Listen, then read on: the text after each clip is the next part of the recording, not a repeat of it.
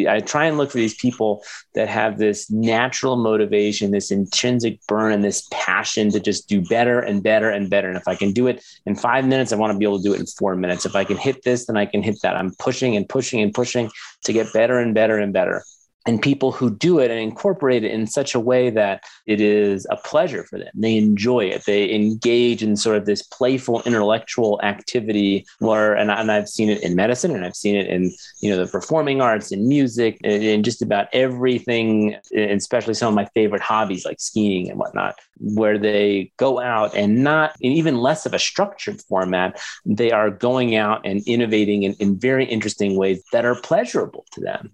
Hi, folks. I'm Dan Dworkis, and this is the Emergency Mind Podcast, a space where we bring together lessons from the emergency department and beyond about performance when it matters the most and applying knowledge under pressure. Our guest this episode is Dr. Mike Lauria. Now, Mike Lauria is an emergency physician and an incredibly deep thinker about human performance under pressure. His career reads like one of those most interesting man commercials, so get ready. Mike served in the Special Forces as a pararescueman or PJ in the United States Air Force and has also served as a critical care and flight paramedic. Then he went to medical school school at Dartmouth and did his emergency medicine residency and an emergency medical services fellowship at the University of New Mexico. Now, as if that wasn't enough, he's currently doing a second fellowship in critical care medicine also at the University of New Mexico and continues to work as the associate medical director for Lifeguard, the university's critical care transport program. Now, separate from all of that, he's also one of the most knowledgeable people I've ever had the pleasure to talk to about human performance under pressure, and this conversation is just plain awesome. We talk about building elite cultures, finding motivation across different disciplines, evolving our internal internal universes to better process stress,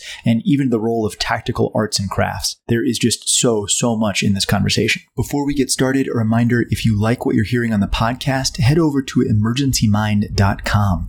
There you can dive deeper into a lot of what we're working on. You can sign up for our free newsletter, Knowledge Under Pressure, at emergencymind.com slash sign up. And you can get more information about our book, The Emergency Mind, Wiring Your Brain for Performance Under Pressure at emergencymind.com slash book. Okay, all that said, let's jump into this just truly awesome episode. I hope you enjoy. Mike, thank you so much for coming on the podcast, man. I am delighted about this. I've been looking forward to this. I read so much of the stuff that you've put out over the years and am just like absolutely geeking out in terms of fandom here. And, and I'm, I'm honored you're on the podcast. Oh, I thank you so much for having me. It's it's uh, it's really a p- pleasure to be here, and uh, I know this audience is very interested in the same topics that I am. So I'm stoked to be here discussing with stuff, this stuff with you, man. Absolutely. So, for folks who are listening to this that aren't already among the converted like I am, who are you? What do you do? What's your deal? My name is Mike Lauria. I uh, started out in uh, the fire service and EMS in 2002, finished my bachelor's and enlisted in the military and uh, was a pararescueman in the Air Force. So I did combat search and rescue and direct medical support for different special operations teams around the globe. And then got out. I worked as a paramedic and flight paramedic, the uh, Dartmouth Hitchcock flight program for a while. And then eventually, as, uh, as proof that I had hit my my head way too many times. Uh, decided to go back to medical school and then came back out to New Mexico for residency. Uh, finished fellowship number one about two weeks ago in EMS, and now I'm up in the ICU doing critical care fellowship. Oh man! So first off, congrats! Like, congrats on finishing fellowship number one. I am I'm surprised you were vertical and yeah. awake and have the chance to sit down with us for this. So thank you. oh, no problem. Glutton for punishment. What it does sound a little bit like that. Yeah, just skill stacking on top of skill stacking. Let's go. Let's go back in time a little bit. So when you started this whole process, when you first started doing some of this work, when did you first start thinking about performance under pressure, sort of as its own thing, separate from the skills that you were doing? It really started back when I was in the military. Like many people, I'd gone through a lot of the traditional sort of EMT and ski patrol training classes. And then throughout the training pipeline, it kind of started to key in. But then this weird thing happened, I think the first time I deployed, where you really get a sense of the true nature of the danger and chaos and all these other things that are going around. And I think you very naturally, an inquisitive mind naturally turns to the people who have done it really well and uh, who you look up to who just seem to be top performers. And thought it was interesting when I started to talk to those guys that they kind of treated the technical skills separately from the set of psychological skills and communication skills and various other skills they had. And what was interesting in that setting was they had done essentially perform, we call it in the world of cognitive psychology, strategic adaptations. They had developed intrinsic strategies, behavioral strategies, strategies with their equipment or the way they communicated with other people to be able to perform and incorporate a lot of those individual or discrete technical skills. And that was the, really the first time that I had thought about it and realized that there's something to this. And then along the way, when you train in other areas, so whether that's operations at sea, aviation, uh, all of these other facets of uh, military and, and even outside the military operational worlds, you begin to see similar patterns evolve. And in the most highly evolved organizations and top uh, top performing higher risk occupations you see that they formally go about these things in an academic sense that was really my entry into this world of human factors and performance under pressure and cognitive psychology so that, that's so interesting because there's there a couple things hidden in that structure that you just defined that, that I want to drill into a little bit. So that means that you were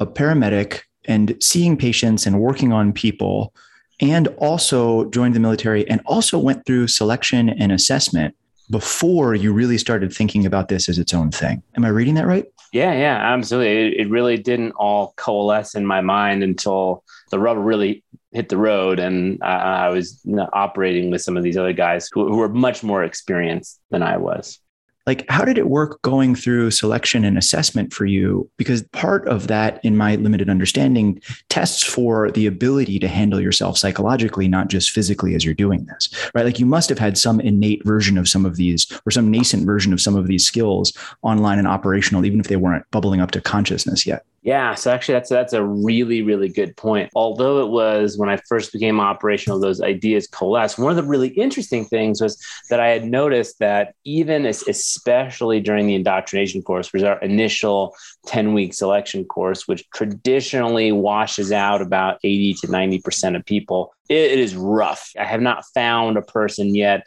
By the way, this is this is across the special operations world. Whatever version of assessment and selection indoctrination, from BUD/S to my you know my former special forces colleagues to the the pararescue world, everybody has a different version. No one I have ever met was like, oh, that was a cakewalk. That was so easy. Like I, never I never had an issue with it. But what I realized retrospectively was that we all started to develop these rudimentary and crude um, ways of doing it. You know, some people would just they would say just like zone out when you're getting hammered and beat to death and you're cold and tired. It's two in the morning and you're still PTing and getting screamed at. Like literally go to like your happy place and just forget that you're there. Some people would have other strategies. I remember like one night, especially during Hell Week, where uh, we were in the pool in the middle of the night. I, it was probably one of the closest I've ever come to quitting. That I think that was the closest I ever come to quitting.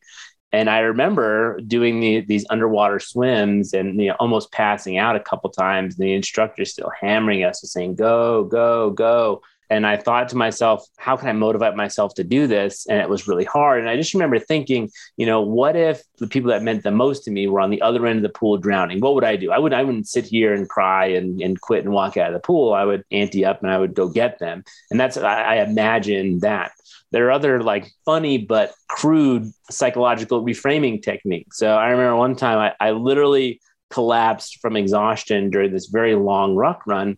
And uh, the instructors pulled this truck up and they had uh, bags of McDonald's on the back of the bag. And they're like, you can quit now. You just got to get up and walk over the truck and you can get some McDonald's and go home. You can quit right now. It'll make it easy for you. And I remember thinking to myself, don't get up it takes a positive expenditure of energy right now to get up and go get the McDonald's, just lay here like a possum and get screamed at and take a rest for two minutes and wait till the truck drives away and then get up and join the rest of the team. That's exactly what I did. So those are very, uh, like I said, crude techniques, but you can see amongst you and your colleagues, given the situation, that it's it's it's a coping mechanism outside of you know the the understood literature and outside it being trained or developed it's just sort of what you do to survive wow man i that's amazing It's amazing that it worked. That's cool. yeah. That's stunning. I guess part of the reason I'm asking that is that an open question for me and really for the broader sort of emergency mind project community in general is like, when do you start working on this stuff? Right? Like when, like at what point do you really start training? And I look back at my own arc of this and with what I understand now, it strikes me as like, wow, I waited so long before I started actually thinking actively about the internal mental and uh, psychological skill set that I need to really perform my work. And I wonder what would have happened if I'd been introduced to that earlier. I don't really know what the right answer is. I'm, I'm not really sure that I've found anybody that even claims to know what the right answer is, but it's interesting to sort of map that onto the, the process that you're describing about that. Yeah, I think you've hit on probably one of the biggest challenges for us right now is understanding how and when to incorporate this training because it's really hard to know when because it's i think if, if you don't understand the challenge and haven't mm-hmm. felt it and haven't been there it's really hard to understand how fundamentally challenging it can be. And it's really hard to understand individually how you experience that you know the, the various psychological and perceptual things that will change when you get stressed out. That said you don't want to wait too long right? So if you do it too early you, you know like with medical students who have no exposure to this environment what they're going to be like I don't, I don't know why you're teaching me this. They're just struggling to learn the very basic fundamentals of understanding anatomy and physiology. And likewise, I wouldn't even say with some of the interns, like our EM interns, is the same way. They're just learning like the basics of how to learn our charting system and the basics of you know differential diagnosis and doing some of these fundamental skills. But you don't want to wait too long. Like by the time you get to be a second or third year and you're you're seeing very sick patients on a regular basis in our in our ED critical care unit, our what we call our uh, emergency department resuscitation unit, it's probably a little late and you could have been practicing it earlier. I hypothesize that at some point you need, I think, two uh, two things. One, you need the basic skill set, the knowledge base. If you don't have those two things down, I think really beginning to drill into this, some of these things and really beginning to train them and develop them is likely not the best expenditure of your time and energy. I think planting the seed is maybe not a bad idea and understanding and going over some of like actually talking about this stuff, just like listening to this podcast, for example, or talking about some of these things is probably not a bad idea because, in fact, there's some evidence that just by adjusting people's expectations and letting them know that when this happens to you, it's okay, it's normal, completely something that you can manage for the most part. There are things you can do, interventions you can take to fix it or at least address it. And I think that's important because going into it, you don't feel like a total failure on your first day or second day when you start to see really, really critically ill patients. So I think that's a potential. But I really do believe more and more when it is a highly technical specialty, whether you're jumping out of a plane or whether you're diving or whether you're performing emergency interventions, the fundamental knowledge and procedural skill has to be there because it's very hard to control for some of the psychological elements of these things. You're basically what your brain is attending to is so fantastically focused on not screwing up the steps of a key move in whatever resuscitative event that you're, you're doing or key analysis of you know a patient or a blood gas or a whatever. And I think that's really hard unless those fundamentals are there, unless the foundation is there. Yeah. And I mean, I think that's mirrored by what we know from studying how other people and other disciplines learn and study things, right? Like you, you take like a jujitsu class or something, right? Like you don't roll the first time with the move in open practice. You break it down, you, you train it, you dissect it, you understand the fundamental aspects of it. Then you start applying it gradually under pressure until you get to the point where you can do it. But somewhere along the line, you still also have to work into that pressure training to it so that you don't get completely like crushed the first time you're actually, right, you know, right, rolling right, with somebody. So we're trying an experiment this year, which is this is the first time that our interns sat down with me and we did like day one of orientation. What is the Yerkes Dodson curve? What does performance yeah. under pressure look like? Like, what do you feel? What is interoception? What does it feel like when you're overloaded? And let's start building some vocabulary around this. Like, hey, I'm feeling frazzled. Okay, what are you going to do when you feel like that? And I'm curious to see how that plays out as the year keeps going for them, and especially as that gets into, um, you know, like you're saying, like they're starting to put in you know, towards the middle or end of the year, they're starting to, you know, be called upon to put in a critical central line or something, or they're starting to get called upon to maybe jump up and do an intubation, uh, even though somebody else is really managing the whole rest of the dynamics of the room in the case. Um, I think you're right. I think that setting the stage and putting a seed in place to give them a framework to use to really understand what they're feeling and describing that is more advanced than the Neanderthal level techniques that I was doing when I was an intern. like like you're describing, like you know, like Dan, don't feel good, right? Like like that's about the level of sort of like introspection that I was doing when I first started compared to what we're doing now. But I think it's like a good start to get that fire burning. Absolutely. So let's jump ahead in time a little bit. You started talking about how you were just becoming operational and you were realizing, hey, I, I not only do I need to work on this other aspect of my craft, but there's all these people that I'm watching do it. I'm loving learning from them. Maybe I'm starting to put a couple things in place myself. What did that first bit look like for you? What did it look like when you started to experiment? W- would you go and say, okay, Joe over here does XYZ. So tomorrow I'm going to do XYZ. What did that loop look like for you? Uh, I think it took on two flavors initially. And this was when, after I had that initial epiphany, before I started researching it, and before there was another very critical event that sort of really brought the pieces together. But prior to that, I took on two forms. One was essentially mimicry, right? Like I was like, how do you do that? What works for you? And they're like, oh, well, I visualize this and I visualize that and I visualize the target and this sort of thing. And I started playing around with, okay, like if we get launched this assault team something happened to them one of the humvees got blown up. You know what are the injuries that i'm likely to see? What is this thing going to look like when we land?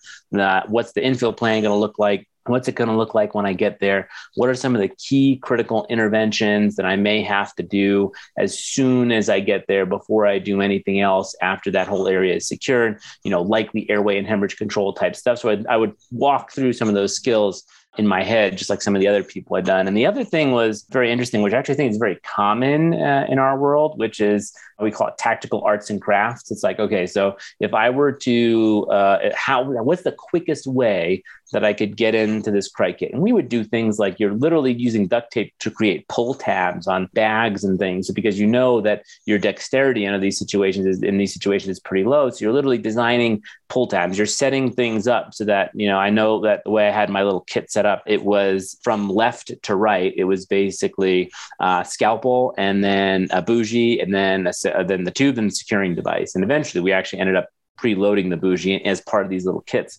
So you even for little airway things, you're trying to get faster, you're trying to make it more efficient, you're trying to make it easier and trying to reduce the cognitive load to think about some of these things. Uh, and that took on many different flavors with packs and kits and all sorts of stuff. That was our first sort of inadvertent, I guess you might say, way of manipulating the system that we were using not necessarily using specific behavioral skills or psychological techniques, but developing systems that made things easier and more efficient and reduce the cognitive load. And so those were like the first two things I would say. You're getting at something that's so critical here, which is worth calling out by name, right? Which is that when we think about how we improve performance in emergencies, we think about individual factors. We think about like what I do on the inside of me. What are the psychological skills that I use? We think about team factors, like what are the things that we work together if you and I are running a case together about how to make that happen. And then we think about structural factors, which are what are the things that we set up around us that whether they're physical things or behavioral economic techniques or nudges or whatever that predispose us to success as opposed to failure. That hierarchy of multiple layers of interventions is sometimes hard to see, but magical when you actually get it going. Absolutely. And I think it's especially when it comes to the environmental factors or the structural features that you were talking about. I think sometimes, and I think it is pretty common for a lot of people and organizations to do that first. And it, it may not necessarily be in the, the best hierarchy, but I think people choose that one because it's most tangible to them and it's most accessible in terms of manipulating environmental change and seems to be the most natural for the most part. Like when you go to different organizations, they'll have like a difficult airway cart and they'll tweak it and you know, uh, develop it based upon their experience to make it faster and more efficient, or uh, line cart, or whatever, whatever it is. I think those environmental factors, you can just see them, you can touch them, you can, I think, see quick change. Some of like the psychological skills, for example, are much harder to develop and train, whereas it's much more granular when you make a faster kit. Uh, it's just there in front of you.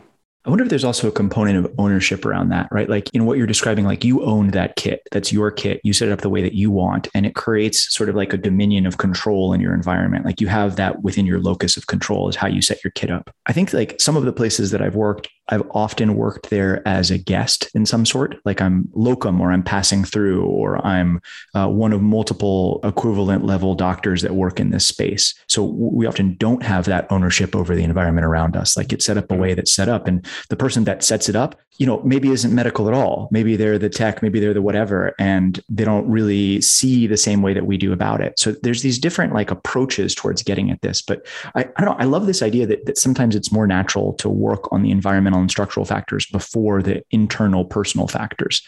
Huh. Yeah, I think it's it's it's simply anecdote um, from my perspective, but it seems to be a common thread. So you mentioned briefly that there was another critical thing that happened that really altered your viewpoint about all this. What was that? Yeah, so I would say the when I first became aware was one moment, uh, but then actually what we do when we were done with a deployment, you would have to uh, cycle back to the U.S. So I was stationed overseas and deployed overseas, but we would cycle back to the U.S. to various training centers uh, and got phenomenal training at places like the University of Alabama in Birmingham, uh, shock trauma in Maryland. Some I did not go there, but some others went to uh, University of Cincinnati, and uh, the training that we got was amazing. They gave us probably better than resident access to procedures and a whole bunch of other things. I'm sure that had something to do with the fact that the Air Force was paying them a lot of money, but either way, it was a great experience. And I remember this one night we were uh, in the trauma resuscitation units. We're in the true at shock trauma, and uh, one of the attendings is this, we get this call that Trooper One's one of the helicopters is landing the gentleman who had a gunshot wound to the chest, multiple gunshot wounds to the chest. And then, like, as they're unloading him and headed toward the elevator on the roof and about to come down to us, dude loses pulses. And, uh, and I remember the, that attending talking to the trauma fellow and, you know, kind of pimping in, asking him, all right, so he just lost pulses. What do you want to do now? And you could tell the fellow a new fellow. This is the fall. So it was a relatively new fellow. You could tell that he was a little uh, discombobulated and, and very quickly, because we had like two or three minutes, the attending just sort of calmly stopped and was like, you know, the thing that you got to think about right now is the critical procedure that's going to save this guy's life is accessing the left hemithorax. So he, he literally said, at this point, when I hear that, that story, that event, we have two minutes, it just happened. I think about doing a, a clamshell thoracotomy. And he told him that in uh, those next two minutes, he tells everybody what to do, and then he as he's standing at the foot of the bed waiting for him to come down the hall, he imagines the whole procedure. And when he said that, it was like ding, this giant light came on. I was like, holy smokes! Like this guy is a is a seasoned trauma attending at one of the the busiest, most amazing trauma centers in the country. He has not read the literature. He does not. He was not a special forces guy. He was not in the, you know in the military. And somehow, in parallel, these guys developed similar coping mechanisms, similar strategies of strategic adaptation to deal with these very, very time sensitive, very, very critical, very, very busy situations. And I was like, there's got to be something to this. There was got, there's got to be something to this. If I see these two people that I look up to who I know objectively are really, really freaking good at what they do in really, really high stress environments, there's got to be something to this. And that's when I actually started to like read and research and find every single book and article I could on, on some of these subjects and really explore the world world of human factors and cognitive science and performance under pressure. That's such a intense moment and that realization of like hey this person who is so exceptional at their craft continues to work and continues to deploy these skills as part of it is incredible right? Because i think when you're coming up it's easy to see these people ahead of you as I don't know. I, I, remember when I was just starting out, I would always think of my like seniors as like they looked like aliens. Like they were so calm. I didn't understand like how could they possibly be human like I was, right? But you start seeing these people and you're watching them do these techniques and like you know that that jump between okay one i can do that. I can start learning techniques about how to get better under pressure. And two they still do it. It's not like you arrive at a point and you're totally cooked and everything is done.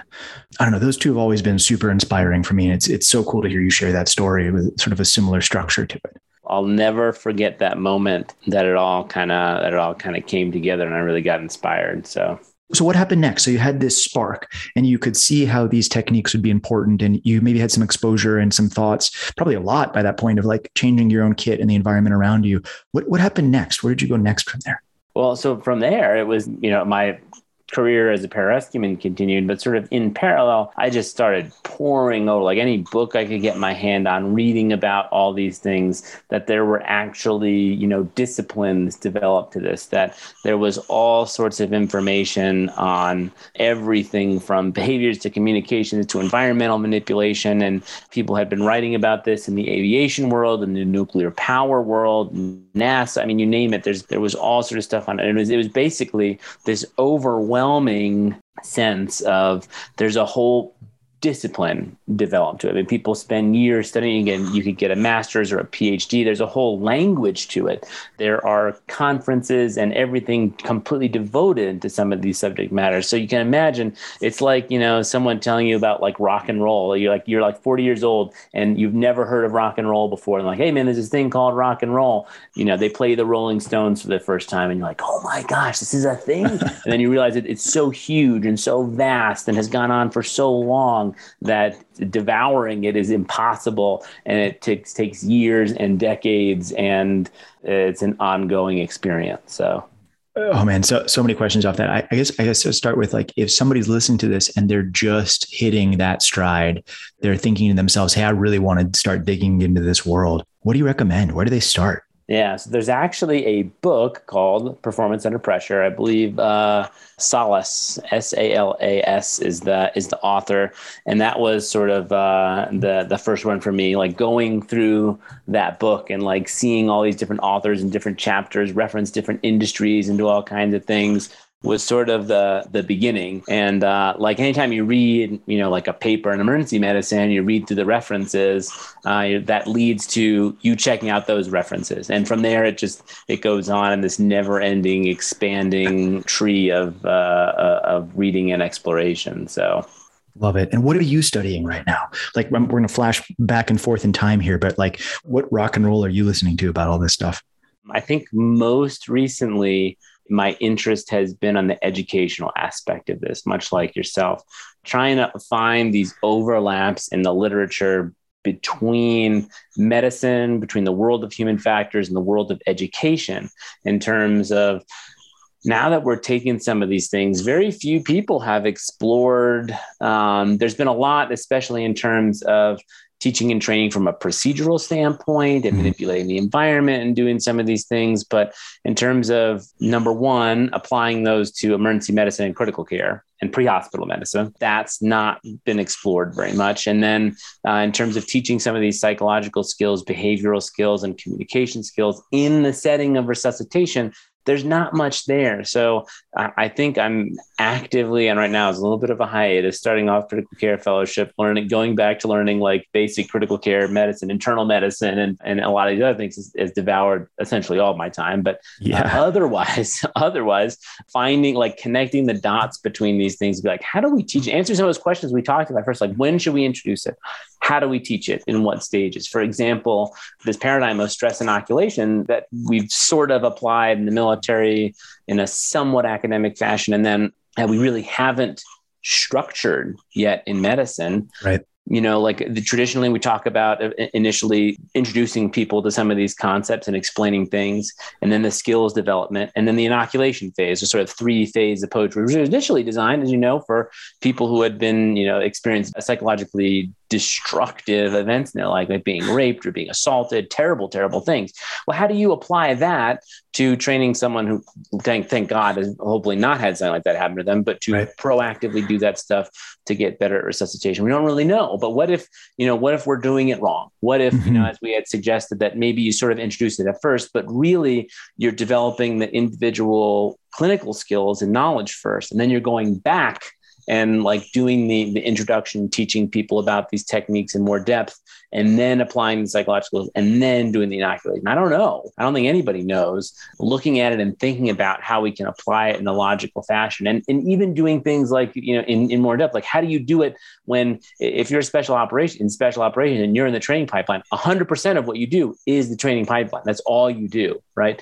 How do you do that with residents? Uh, we have like one resident education training thing a day. We have so much to learn and only so much time. And and how do you incorporate that? The logistics of how you incorporate that into a larger educational paradigm are, are much more complicated, I would say. There's also an identity and cultural component to it. Like, what is emergency medicine? What is it that we're trying to do when we are work in emergency care, right? I think the at least as an outsider to this community, like looking at at some of the um, the soft teams I've interacted with, like the culture and the identity is so clear. Like this is what you're doing, this is who you are.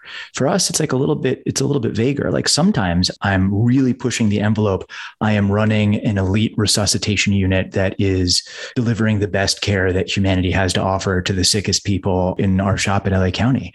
Um, Sometimes uh, we're running a quasi dysfunctional healthcare system that has people waiting like 19 to 20 hours to get seen for their ankle sprains because they don't have any other options. Those are both sort of somehow in our mission. And, and how do you balance the elite level resuscitation with like the flow and the care and everything else that you have to do for it? I think that it's a that's a really open question. I think that there's sometimes a lot of resistance to doing this kind of work because it's not necessarily well, one, because like I think there's this sense of, well, we've gotten along so far fine without it right? We've mm-hmm. we've created emergency medicine as a specialty. We take care of people's heart attacks, we resuscitate them, we do stuff. Like we've been doing it for a while. Why do we need to like add this level of of uh, introspection and sort of like um, elite performance work to what we do? And also like does it take away from our ability to move people through an emergency department, which is also part of our goal to preserve mm-hmm. capacity to take care of a bus crash that's about to happen? So I don't know. I think it matters. I know it matters. I feel it matters. Like on, you know, like in my bones, I know this matters, but it's a challenging sort of like identity crisis almost that we're going through. Fantastic point. I think I, I would add to that a couple of other cultural elements, which is the drive in other environments when the risk to self is so high is very innate mm-hmm. because mm-hmm. that sense of self-preservation to be able to perform the mission and not die is is actually quite profound.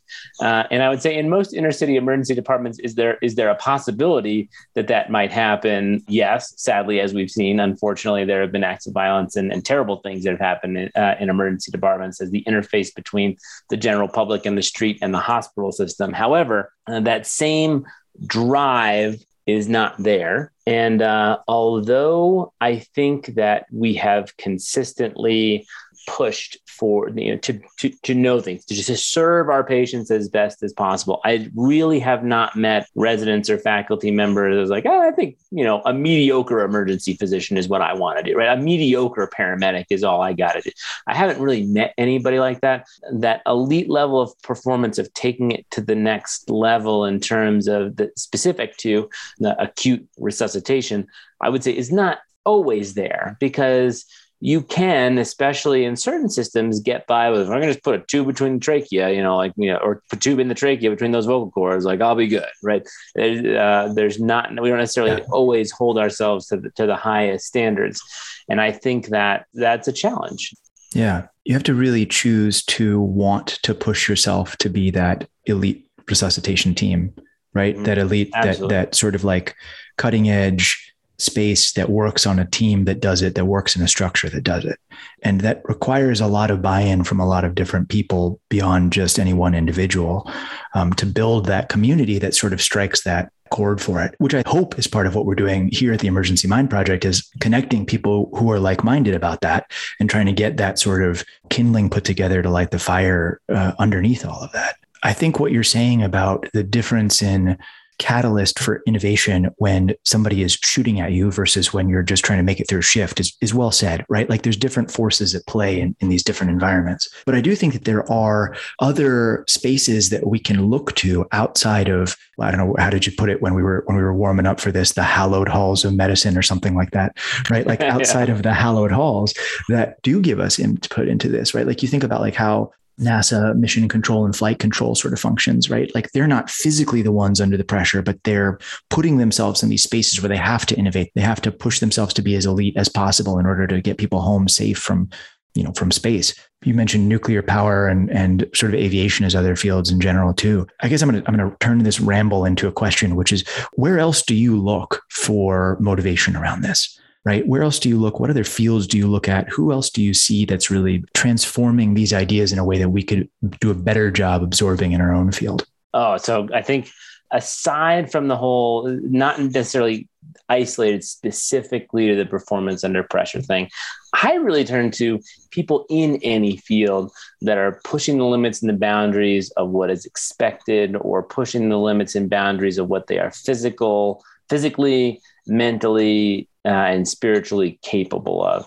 And whether that's uh, in the performing arts or extreme sports, um, one of my favorite books recently has been uh, The Rise of Superman which is just uh, an amazing and thought provoking book for, for people in our circles. If you haven't read it, it is really pretty fantastic. I think the similar characteristics that I notice is, is I try and look for these people that have this natural motivation, this intrinsic burn, and this passion to just do better and better and better. And if I can do it in five minutes, I want to be able to do it in four minutes. If I can hit this, then I can hit that. I'm pushing and pushing and pushing to get better and better and better and people who do it and incorporate it in such a way that it is a pleasure for them. They enjoy it. They engage in sort of this playful intellectual activity where, and, and I've seen it in medicine and I've seen it in, you know, the performing arts and music and just about everything, especially some of my favorite hobbies like skiing and whatnot, where they go out and not in even less of a structured format, they are going out and innovating in, in very interesting ways that are pleasurable to them. Josh Waitzkin wrote a very amazing yeah. book that I'm sure you've read called the uh, the Art of Learning, and in it he refers what an to incredible this, book. Uh, yeah, yeah, just a, another. It is on that level of the the rise of Superman in my mind. Just really, really fascinating. In there, he talks about learning form to break form and mm-hmm. arriving at this level where you know the structure of things, but then you combine that with your innate understanding of the environment around you, your activity you're doing, and you begin to break out of that shell. And when I see people in other arenas doing that, I find that very impressive. And I try to find similar parallels to how they got there. Whether you're climbing El Capitan or whether you're skiing, you know, you're you're doing the first descent down some ridiculous peak in Nepal, like wh- whatever you're doing, how you approach it and how you think about it, and then specifically how you manage the the stress and anxiety and all of the performance issues around these things. And that's where really where I look. So cool, man. Just love this so much. There's so much to dig into on that because it's so fascinating that we all have this like human operating system that obeys some of the same rules, whether we are climbing a mountain or resuscitating somebody or trying to dive, you know, into the depths of the ocean, whatever it is. And that like that studying that thing, that performance under pressure thing as its own skill is the key to unlocking so many of these different arenas like that that just blows my mind. Like every time I think about that, which is again what brings me back to keep doing this podcast over and over again, is getting to talk about that and sort of geek out about that incredible set of ideas. I think until we really begin to view that like other people view it and really, and I think there are some people who do, don't get me wrong. Don't get me wrong. I definitely think there are pockets within, and I say this specifically because I haven't gone much outside of these pockets, like the, the acute care specialties that we see in the emergency department and the ICU in my case, or pre-hospitally. I think there are amazing paramedics and EMTs, there are amazing emergency physicians, trauma surgeons, anesthesiologists. I mean, you, any of mm-hmm. the acute care specialties, I think if you look across them, intensivists from medicine and nephrology that are that are doing crazy things and, and pushing these limits. But by and large, I think we are hitting somewhat of a, of a performance ceiling in a lot of areas until we really accept it, until we embrace it, until we understand that you know our performance is not just a matter of what we can read out of a book or uh, what we can see in you know like the AHA videos on you know ACLS. It's it's understanding some of these deeper underpinnings of psychological function and human behavior and communication and, and social networks uh, or groups that I think if once we begin to understand those better, we will unlock a whole another level of performance. All right, so no, nobody can see on on audio how big my smile is when I'm thinking about this, right? But like, like, yeah, totally in, right? Like, sign me up. I, you know, I want to, I want to join this future. I do keep coming back to this. I'm super curious what your take is on this. Like, part of what you're describing when you're painting this picture is internal work, right? It's Dan studying Dan, right? Mm-hmm. Mike studying Mike part of it is Dan and Mike studying together about how to perform. And part of it is actually Dan and Mike altering the culture of all the other people who aren't in this conversation, but that also work at the same shop. Mm. Right. So I would imagine in the ICU that you're about to jump into, you're going to be one of the ICU fellows and attendings who, when you run your team, you're going to run your team with these principles. You're going to apply what you've learned about yourself. You're going to help people learn about each other. You're going to talk about the culture and teamwork and pushing the edge of human performance forward. And then on like, I don't know, a Thursday, you're going to rotate off. And on a Friday, somebody else is going to show up. And what's going to happen to that team? Right? Because there's not enough of us out there to fill every shift. And I absolutely don't want to fill every shift, right? Yeah, like, like I no have to means. be a human too, right? right? So, but so how do we how do we build things that apply some of these principles that outlast our time on the X like that? Yeah, so I think that that may be one of the most challenging pieces of the puzzle. I think there are a couple, right? That developing that intrinsic motivation in someone else, that's really hard, right? Getting someone to be like, oh, you know, I, have I've got this. I'm comfortable. I'm I'm good, and I'm safe with patients. You know, now I'm. I don't need any of this other stuff. You know, I'm going to go work somewhere else where it's going to be super slow, and I'm not going to do this very often. Whatever. I think that the other the other pieces, like you had had just said, is developing it so it goes on in perpetuity it's gets consistent. And I think that is a function of developing this critical mass of people. And I have no idea what that is or what it looks like. And it is in everybody. So it's whether it's the radiology tech or our medical assistants or our paramedics yeah. department or the nurses or the physicians I think that it is getting if you get a that that critical mass of people on board um, before you know it, it's the expectation rather than the, the exception, and I think it, it does carry out. And I think there's there's interesting social psychology to explain why that happens, right? Like the, the this idea of social norming. I feel like you don't know what the code captain is. Why don't you stand over here while we run this thing? You know, like oh, I, I need to know this. If I don't know this or don't incorporate into the architecture of how this event proceeds succeeds, I won't be part of it. Not to mention the fact that you're just sort of standing out from the crowd as being someone who doesn't do it. Now, where that tipping point is, if you will, I don't really know but I think it can be developed. And I've, you, I've, i think we've all seen it in successful organizations, whether it's before your medical career or during your medical career, where there is a group and a, a group within that grows that develops safety and justice and consistency and excellence as standards, and it begins to carry on in perpetuity. And I think one of the one of the benefits we may actually uh, reap from this unfortunate turnover in staffing and uh, and whatnot is that uh, we have opportunities to reinvent different aspects of what we're doing in different organizations. And um, there's, I think, there's always opportunity, and even in unfortunate circumstances, that that may be one of those things. I'm reminded as you're saying this about about two things. One is a potentially like pretty apocryphal story of Kennedy visiting NASA the story goes that he's walking around the halls and he sees a janitor like pushing something out of the way.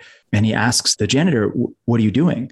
And the janitor says, Mr. President, I am putting a man on the moon. And like that sort of vision aligned through all of the components of the organization and that central purpose, whether or not that actually happened, like he gets the point across, right? Like that, like that is like the core thing that you're describing. Like we want to create an evolving organization that delivers the best of what humanity understands about emergency medicine to that like ever evolving edge of the of the street the like people in the hospital and sometimes we're there and sometimes we're not i think there's a lot of mm-hmm. space for us to improve in that i, I also think about atomic habits by james clear uh, yeah, says something great. right yeah. like amazing book and like his his whole thing about like the accumulation of marginal gains and the story of the I think it's the British cycling team is yep. super motivating. But the thing he keeps coming back to is habits are a vote for who we are, right? Like the small things we do are a vote for who we are as people. And that to me really incorporates a lot of I think what part of the answer of this question is, right, is that it's not just, hey, we're going to have a, you know, five year plan or whatever terrible choice of words. Sorry. We're going to have a set of plans to do like this kind of thing. Right. But instead, uh, we're going to also make sure that the little things that we do line up to the type of people that we want to be. Yeah. And, and that's part of my answer to this. Part of that's demonstrating where I have control, right? Like the other day, we, you know, we took part of our time out uh, when there was a lull between patients and got WD 40 and fixed the hinges on some of the doors in the resus bay. Like, yeah, nice. Like, why did we do that? Why did we do that? Because I want to be part of a team that fixes problems whether that problem is the squeaky door in the resus bay or it's our inability to like deliver high quality respiratory care in a particular environment right? And that that is part of my answer to that question of how do you build that? But but like you know how do you keep that going? How do you how do you add that up? How do you nudge the whole culture towards change like that? I don't know man. Neither do I. I think if we did, we'd uh, we may not even be here. We'd be we'd be on to well, bigger and better things, perhaps. Hey, let, us open that up to anybody listening to this, uh, whether you are in NASA, James Clear, or literally anybody else in the universe. Like, like we want your opinion on this. If you have ideas about how to change culture in and out of emergency departments towards uh, a group that is able to provide the best of what we have to offer under pressure, I want to hear it, and I'm gonna rope I'm gonna rope Mike into. I think Mike wants to hear it also. So oh, absolutely. we, we want to hear this. Yeah, I'm open um, to ideas. Yeah, I love it. Um, well, man, bringing us bringing us uh, sort of home with that. I want to give you a chance. If you have anything you want to challenge listeners to come up with or do differently tomorrow what do you want them to what do you want them to change? What do you want them to think about? What do you want them to try as they go into their next shift after listening to this yeah, so actually, uh, one of my my most recent challenges to everybody who expresses interest in this in this category is to find a book, whether it's um, whether it's the book I talked about, Performance Under Pressure, or I think that the the other text that I really love is uh, Decision Making uh, Under Pressure. Uh, I can probably get that one to you, uh, and and pick it up and start reading. And, and really, if you have expressed interest in this, really dive into some of the science that's already been done in other areas and find parallels in what you're doing, whether it's on an ambulance, it's in a helicopter, it's in the ED, it's in the ICU, wherever you work, whatever you're doing, um, try to do that because I think a lot of the time we ignore a lot of that social science and we ignore a lot of that psychology and we just think about things in the context of medicine. But until we begin to pull in ideas about how we can research it and how we can develop these things and how, you know, what what's the time frames look like and what skills do we have to teach and what are best in our in our world, we're never going to get there. And I think that some very smart people have done some amazing work in a lot of other areas. And that that is my challenge to people is go out there pick up one of these books, read through it, find the references and resources and the science, and think about how you can apply it. I love it. Man, I feel like we just barely scratched the surface of so much stuff today, but but thank you so much for coming on the podcast. Like Mike, truly honored to sit down and talk with you. Oh, it was a pleasure. It was really fun. All right, folks, that brings us to the end of this episode. I hope you learned something and I hope you enjoyed.